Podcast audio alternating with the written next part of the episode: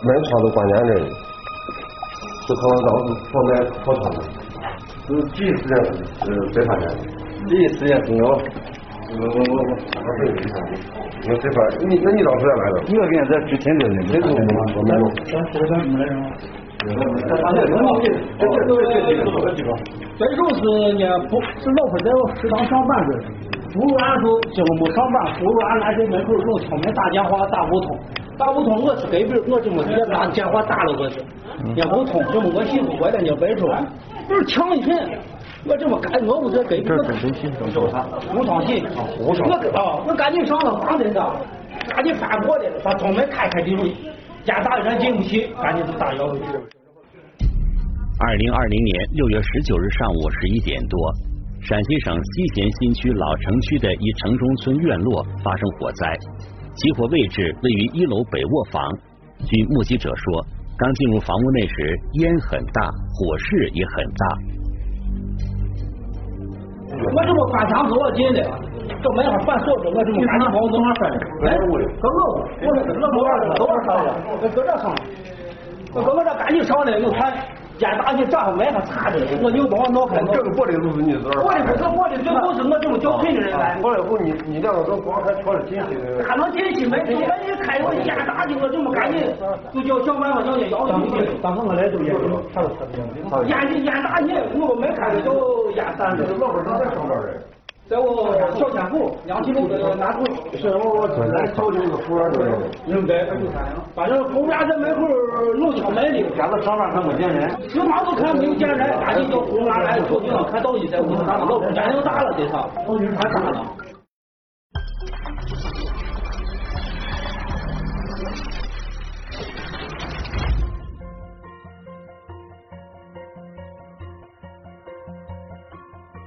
聚焦一线。直击现场，起火院落的女主人是个老太太，姓李，在附近一家食堂打工，负责洗碗、摘菜之类的简单工作。这天早上，李老太太没有按时去食堂上班，老板担心李老太太会不会因为年纪大了出什么意外，于是就赶到家里一探究竟。看到熊熊大火，大家的第一个反应就是李老太太一定凶多吉少。灭火和调查工作随即展开。随着调查的深入，火灾背后令人震惊的真相被一点点揭示出来。一起进入我们今天关注的事件，了解它的来龙去脉。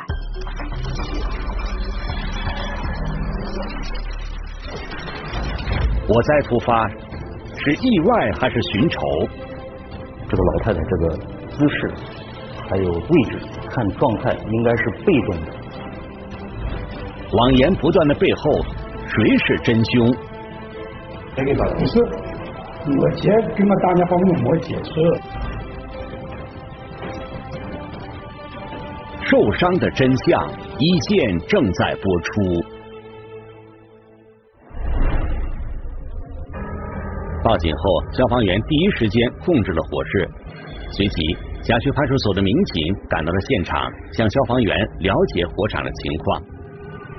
当时你破火窗时候，都是窗啥破的，门都是关好的。窗是门当时我进去出云，我肯定还是检查一下。嗯。进来之后，把这个嗯光冒烟，看不来火。把这个窗户拿下来，然后把先铺开，先让站着。咱上咱上几个顾客呢？当时有一些就是把窗户没开之前，俺媳妇中间在里面关的，人是进不去。啊，这个这个开的门啥的，就是这有啥？现在这村，现在你们看不见这个门框子，全部是黑呀。现在门看着光着帘子，帘子都看不出来，光能看尽量开一个门，你们看都看不出来，这门开着啊。正在给民警介绍情况的年轻人是李老太太的侄子，此时周围围满了看热闹的街坊邻居，他们好奇火灾因何而起。一个消防员出来跟我说，里面还有一个人，年龄比较大啊，当时男性女性。没办法区别。这个消息让民警心中一紧，勘查人员马上进入现场，屋内一片狼藉，弥漫着浓烈的焦糊味儿。一个火灾现场，一刚开始是些灭火、消防、水冲的现场，可以说狼藉一片，所以侦查这个勘验起来难度还是比较大的。说，这就两人和这个咱处于三位数，说了说对了。这六个是上是三位数，这上是是上是另外人。客厅、房子所有的地方烟熏火燎比较严重，然后地面的水渍的也也比较严重。呃，在这个房子的西北角，呃的一个卧室里面，卧室的中间头向北趴着一个老太太的尸体。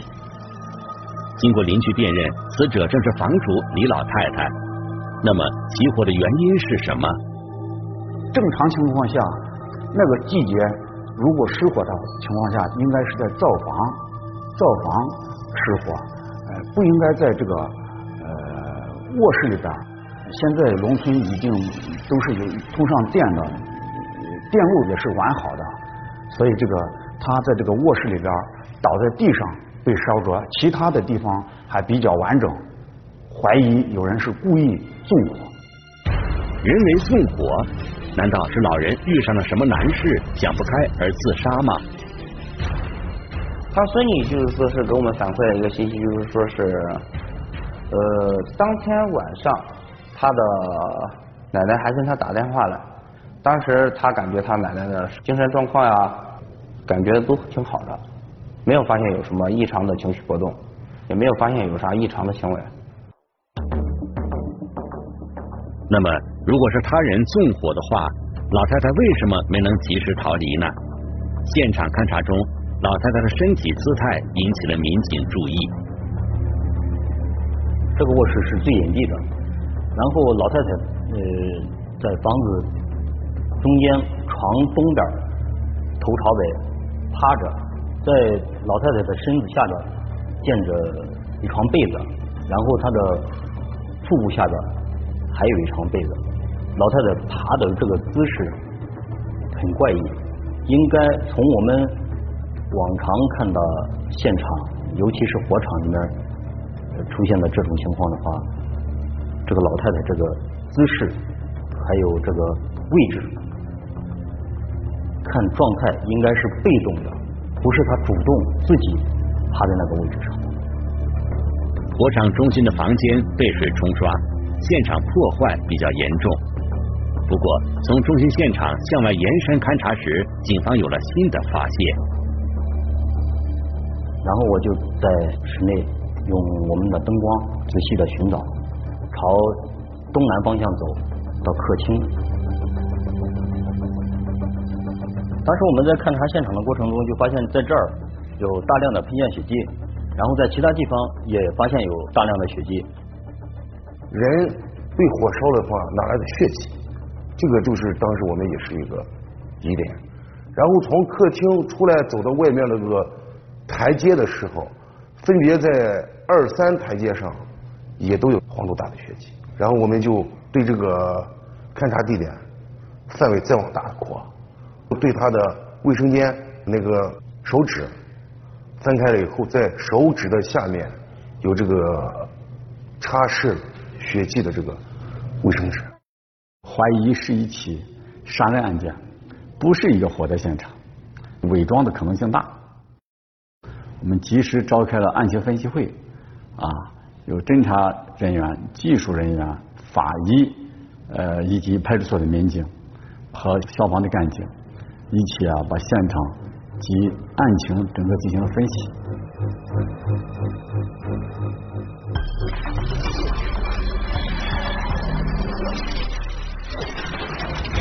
警方经过一番仔细勘查后，做出了初步推断。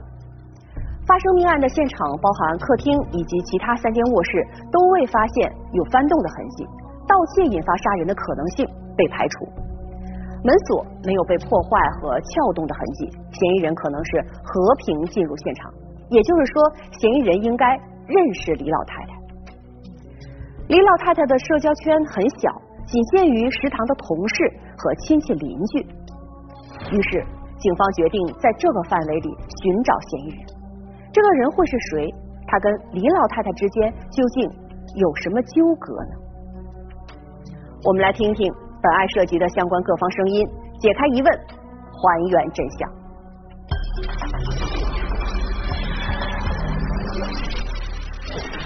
似是而非，重重疑点如何解释？一干一实的话，这都不得关系。难道大众没有看？掩饰的背后又暗藏了什么故事？受伤的真相，一线正在播出。民警一方面采集了现场地面的血样送检，一方面就火灾真相展开了调查。 谁会在杀人后制造火灾，试图掩盖真相呢？一般情况下，如果在杀人之后有纵火、焚烧尸体的话，呃，我们一般有一个基本的判断，呃，倾向于熟人作案。那么火灾又是什么时候发生的呢？就在警方询问周边邻居的时候，李老太太的孙子邓亮赶到了现场。 邓亮说：“平时他和老人一起居住。啊，你不要乱打的，你找我呀？跟你关系？没找我，啥事？你你也不是啥时候找我？你让我回来的时候没找我，我就你啥时候来？杨家，你是要干啥家去？好。”邓亮告诉民警，二零二零年六月十八日，他在外边喝酒，一直到十九日凌晨才回到家中。杨家。 回来以后谁开门了？我开门，你自己开了啊？这门啥子好着吗？好着。邓亮说，睡了一晚后，他在六月十九日一大早就出了门，并不知道火灾是什么时候发生的。然后走一走，这门打开着吗？这个刚说的。那走人这个门打开着吗？走走。大门看得上。这这个门啊？啊。然后你走的时候也没见你婆？没见。显然，邓亮在离家的时候，火灾还没有发生。 可是蹊跷的是，经过法医鉴定，李老太太的死亡时间应该是在十八日的晚上。如果邓亮真如他自己所言是在十九日凌晨回到家中的话，怎么可能没发现老人死在家中？更为蹊跷的是，民警发现邓亮的头部受了伤。在对这个现场勘查的同时，发现这个邓亮头上有伤，呃，手的外侧也有伤。 你刚才在看了？县医院。在县医院啊，嗯，是啥子办办的？我早那都早上去看了的，现在医生说不要紧了吧？没房，没房，没房吗？房，我房受。哦，都是办，都头上都受伤，还压在手上吗？哦。邓亮的伤和现场的血迹有关系吗？民警进行了询问，但是邓亮却说自己头上的伤是骑车摔的。 你这头上是办来的啊？是咋办的？直接给我划了。谁骑电动车？我骑。你骑电动车？呃，电动车现在咋的？那是我火脚了。在你火脚啊？谁骑到火脚去？我骑去。那时候我好，嗯，对对，那帽子从哪里取下的？咋的买下的？呃，办了之后买下的，还是从从医院出来之后？办了之后。办了之后就在街道买了个帽子啊。 然而，民警却在邓亮的堂叔邓超那里听到了不同的说法。那骑车翻了，这是不一辆都翻了啊！侄子说是自己骑车摔倒的，而堂叔却说是自己骑车带着侄子，两个人一起摔倒的。到底哪种说法为真？那你骑的这么快，他啥都翻来了，你好玩的，你啥啥都没的。对啊，身上吐的，吐的，吐啥的？咋了？ 我给你把翻车去了啊！放下车，知道不？死人后翻到后翻人，明白不？对啊。你是你是穿的红，加上没的；夏天你穿的白，就是你两个肚子在外走走这里加上。哎，就是没有伤。你跟你说这话，这都不得关系。哪个办都没有伤。再说你办的好，我不知道，你不知道。 你去那个你怎么你？我搬到超市了嘛？你搬到超市了，把他啥子搬来了啊？那他啥搬哪的？地上搬哪的去？我我没有住地方，啥的来了？就是胡格这，啊，胡格这，俺就上，就是这个，嗯。我当时第一反应那就是滑倒了，他头既然都烂了，你身上能没有一点擦伤，没有一点土，什么都没有，灰也没有。 面对民警的询问，堂叔邓超一再肯定，就是自己骑车带着侄子摔倒，导致侄子头部受伤。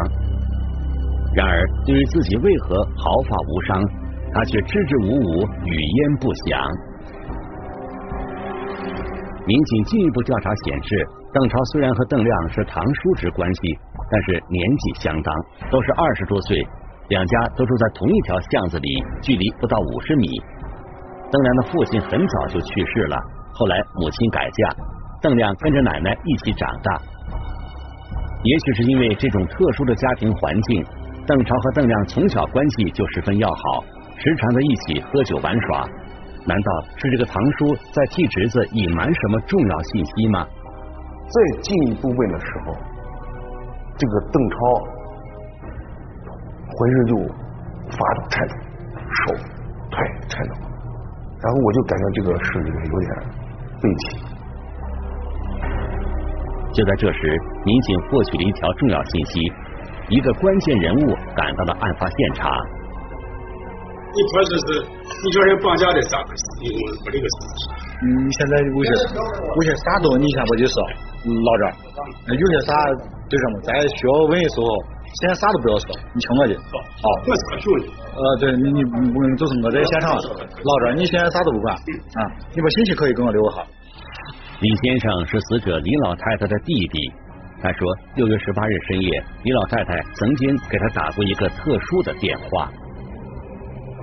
我姐跟我打电话，我没接受啊，我没接受也，我知道人家给我打电话已经十一点半了多，啊，我可看迟了，我没往过回，啊，早晨我给人家再打去，我来懂。不过李先生后来从自己的儿子处得知，李老太太没有拨通他的电话之后，又给李先生的儿子拨打了电话。我姐给我三万四，叫人绑架了，要十万块钱。当时这个死者做的时候，没有给说清楚这个劫匪是谁，为什么要索要十万元钱？因为电话里李老太太语焉不详，李先生的儿子认为这极有可能是诈骗电话或有人恶作剧，所以就建议李老太太报警处理，直到第二天才告诉自己的父亲。他这个娘家侄子就给老太太说，那你就回去看报案或者怎么样，要十万块钱。嗯，求求你，那你就要没人来，没没人知道，我就现在搞。这时，现场地面发现的血迹检验报告也出了结果，这些血迹正是李老太太的孙子邓亮所留。在外边摔伤，为什么会在家里流这么多的血？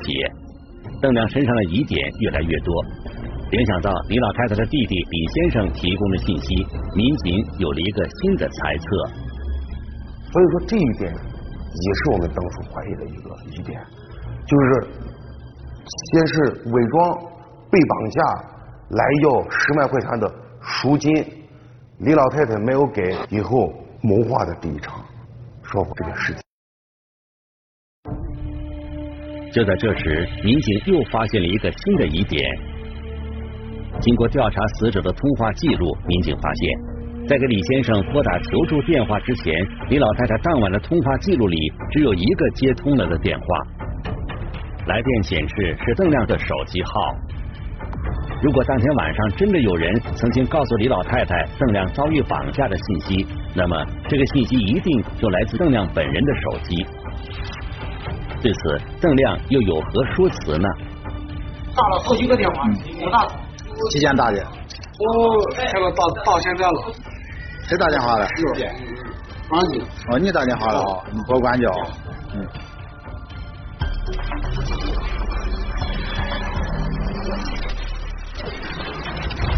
在邓亮身上难以解释的疑点越来越多。从目前警方所掌握的信息来看，似乎真的具备这样的可能。邓亮打电话向奶奶撒谎，称自己遭人绑架，然后因为某种原因，他的谎言被揭穿，于是恼羞成怒之下，他与老人发生了争执，最终杀死了老人。但是还有一个疑点没有办法解释。邓亮是一个身强力壮的年轻人，即便和老人发生肢体冲突，他又怎么可能头部受伤？从他的伤形和部位来看，这更像是在毫无准备的情况下被人打击所致，这显然不会是死者李老太太所为。那么打伤邓亮的人是谁？这个人是不是和黎老太太的死也有关系呢？一直在替邓亮隐瞒受伤真相的堂叔邓超，是不是也知道事实的真相？一个个谜团等待警方解开。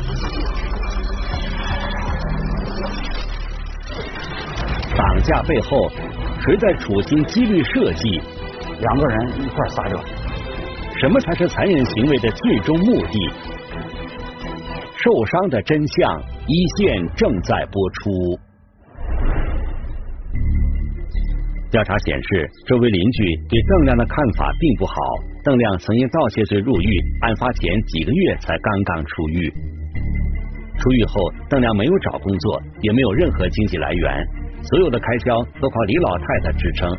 这也是李老太太偌大年纪还外出打工的原因。退休了以后，回来以后一直没有固定的工作，什么工作都没有，整天在外面吃饭喝酒，啊，跟一些不三不四的人在一起，啊，所以说我当时第一反应还是他孙子有可能嫌疑比较大。没有工作的话，没有闲钱的话，然后想在外面去花钱也没有办法。 可能会用排一出戏，或者是做这个常规动作，去呃敲诈他这个死者的钱，会考虑到这一方面。考虑到堂叔邓超明显说了假话，民警决定尝试从邓超身上打开案件真相的突破口。询问中，邓超禁不住压力，对于邓亮头部受伤的原因，他突然改了口。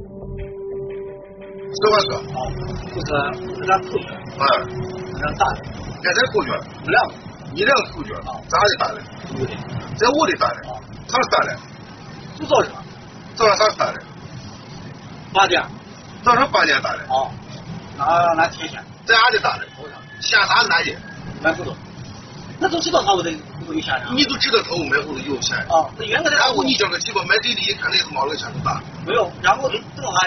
这家伙才冒的险，斗两斗两弄啥的，斗个三四分钟，我就是抽了根烟。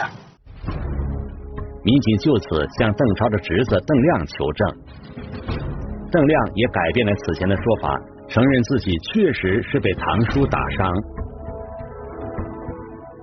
他在躺在沙发上呃睡觉的时候，他叔拿、呃、先起先拍他，拍了他几下，呃，他头上拍出血了，然后。 就是他第三下拍的时候，他用手挡了一下，然后他右手腕形成伤了。当时呃，在卫生间，邓超给他拿的纸，然后、呃、他给擦血。邓超把他呃手里拿的寄过来的卫生纸团就扔到垃圾桶里面。不过，对于殴打侄子邓亮的原因，民警再三追问，邓超却始终难以自圆其说。为啥打谁？ 笑死！我笑死！吵架的，警察吵架的，咱俩也不是开眼不爽，我操！你为啥开眼不爽？因为你咋了？你被欺负了？咋被欺负？花了两五七，抽了一个两个门槛，你做了两五抽了一根烟。啊！然后你打话没事，我就忙了去，你咋？啊！哎！你闯了他，你咋有问题的？哎！你这样你跟我说这话，你这这能瞒得过我吗？瞒得过公安机关？哎！再给你最后一次机会。 你想好了跟我说，对不对？显然，邓超并没有说实话，而邓亮头部受伤的真正原因，一定是这起案件中至关重要的一环。邓超起初给我们描述的说是，到邓亮家里来的时候，旁边有一个人说是要要他打这个呃邓亮，邓亮跟他有过节，他就进去拿拿线打了我们。 从他的这个描述来说，很显然是是有矛盾、有问题的。随着询问的深入，邓亮似乎一直说的还符合逻辑，但是这个邓超他的这个说辞就是一会儿颠三倒四。于是，民警围绕邓超、邓亮二人的活动轨迹，调取了相关监控视频。二零二零年六月十八日晚上八点左右，邓超从家离开，跟家人说出去上班。 昨天几点在你屋来？几点在我屋里？啊、哦，八点是，这是八点半这个中央上班。昨天晚上八点，黄金公司所在的左营商办上。嗯。监控显示，晚上八点多，邓朝和邓亮一起骑电动车从一个巷子出来，然后两人到了县城广场附近的一家饭馆。晚上十一点左右，邓朝一个人骑电动车出现在回家的路上。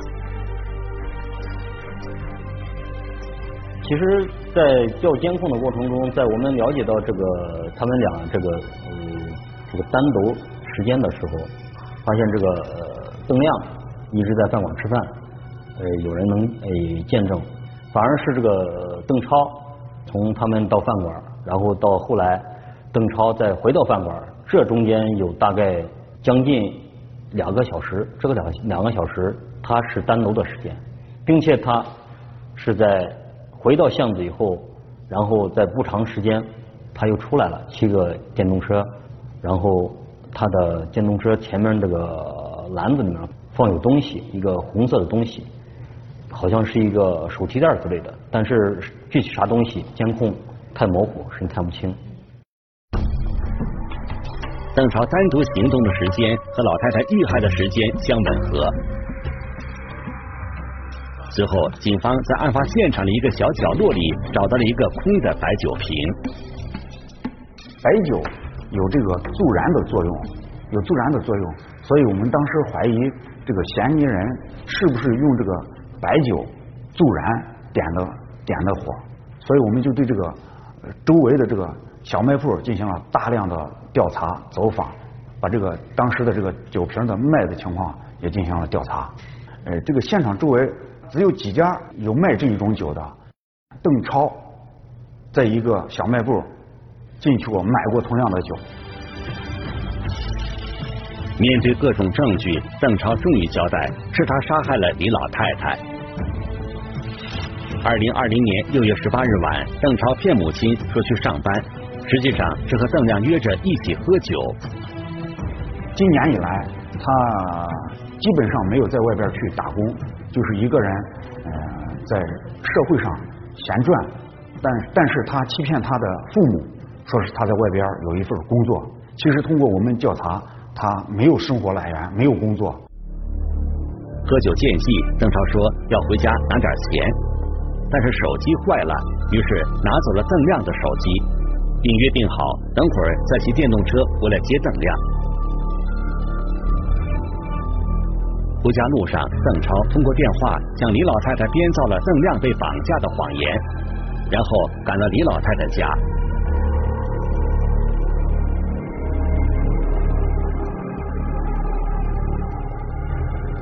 进去的时候，这个死者李某，呃，当时就在客厅里面正数钱着呢。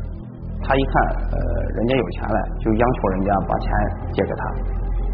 借给他的过程中，人家当时拒绝，这个死者拒绝了。到底是直接抢钱还是借钱？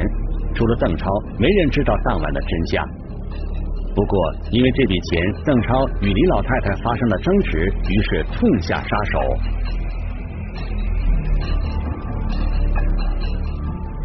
打死以后，然后在身上还有其他地方。把现金拿走，拿走以后呢，他为了怕因这个回来以后被这个邓亮发现，所以就把他这个呃大妈的尸体转移到另外一个房子，小房子，用这个用一个东西挡住，挡住以后，然后把现场处理干净。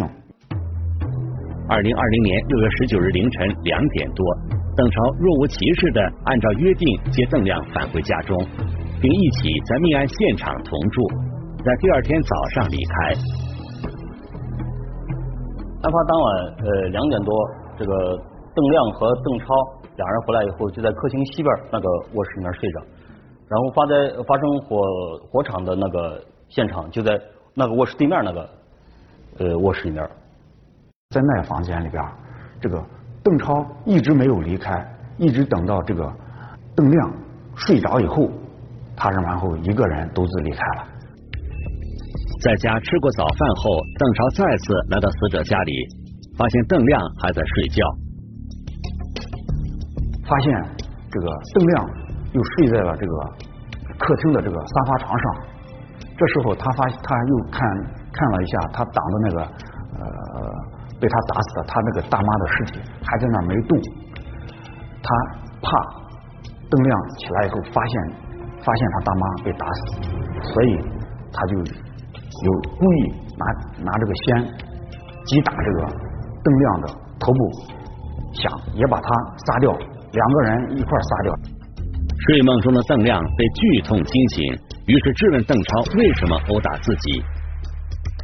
邓亮身材比他高半头到一头，身材很魁梧，所以如果打的话他打不过这个邓亮。邓超立即编了另一套谎言，称邓亮不务正业，到处惹乱子，败坏家人名声，自己是替长辈们教训他。邓亮此刻并没有发现奶奶已经遇害，也许因为宿醉，他竟然轻信了邓超的这番说辞，并答应邓超不把真相说出去。邓亮到最后是由于头部受伤，到最后就去这个医院去包扎，然后他就趁着这个时机到这个超市买了两瓶白酒，一根蜡烛，咋都想不到他对自己亲人对自己亲人去下手。他当时跟我们解释的时候就是说是他欠朋友的钱，人家当时分期给他贷款来，但是他给人家还不上，借着他的朋友钱才帮忙把花呗还上。呃，但是他朋友也借花呗的钱，就说是也快到期了，就催着他要钱了。他就就在这想有什么办法才能借到钱。世界观、人生观、价值观，呃，彻底的扭曲了啊！这就没有亲情了，就只看到是钱。一直蒙在鼓里的邓亮，不知道自己是因为侥幸才躲过一劫。二零二零年十二月十八日，被告人邓超被陕西省咸阳市中级人民法院判处死刑，剥夺政治权利终身。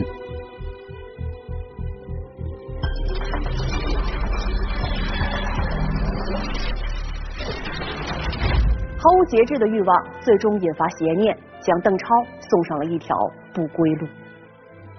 我们看到邓超行凶起源于没有能力偿还网络借款。网络时代，网上借贷的确带来了很大的便利，但是随之产生的隐患同样不可忽视。这样的问题我们该如何看待？来听听北京大学法学院王鑫教授的解读。互联网呢，就是走进我们的生活，给我们带来的便利，提供了很多平台，但是它也衍生出很多就是说社会问题，比如这个案子就是网络借贷所触发的一个悲剧。那么就是说这个网络借贷它是一种直接的融资模式，就是说这个放款人他为了把钱放出去，他可能对借款人的资质或者还款能力呢就放松审查，不像啊银行呀或者房贷呢它对进行审核那么严格。那么放出去之后，如果这个款回不来，容易就是说诱发一些暴力性的犯罪。所以在这种情况当中，我们就需要对网络借贷啊，诱发出很多问题，要进行一个啊反思。这个反思，我觉得应该是多方面的。你比如说，就是邓超呢，就是说他可能就是说是过度消费，他的消费观可能有一种扭曲，这是他自身的问题。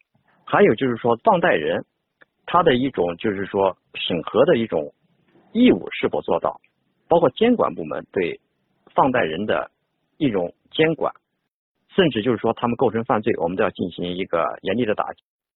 如果我们把各个环节全部做好，我觉得在某种程度上呢，啊、呃，可以对这个网络借贷所诱发的啊、呃、一些社会问题或者一些悲剧啊、呃，可以从前端加以预防，在前端给它遏制掉。心存侥幸的邓超不停地编造新谎言来圆上一个谎言，这些谎言被揭穿是必然的。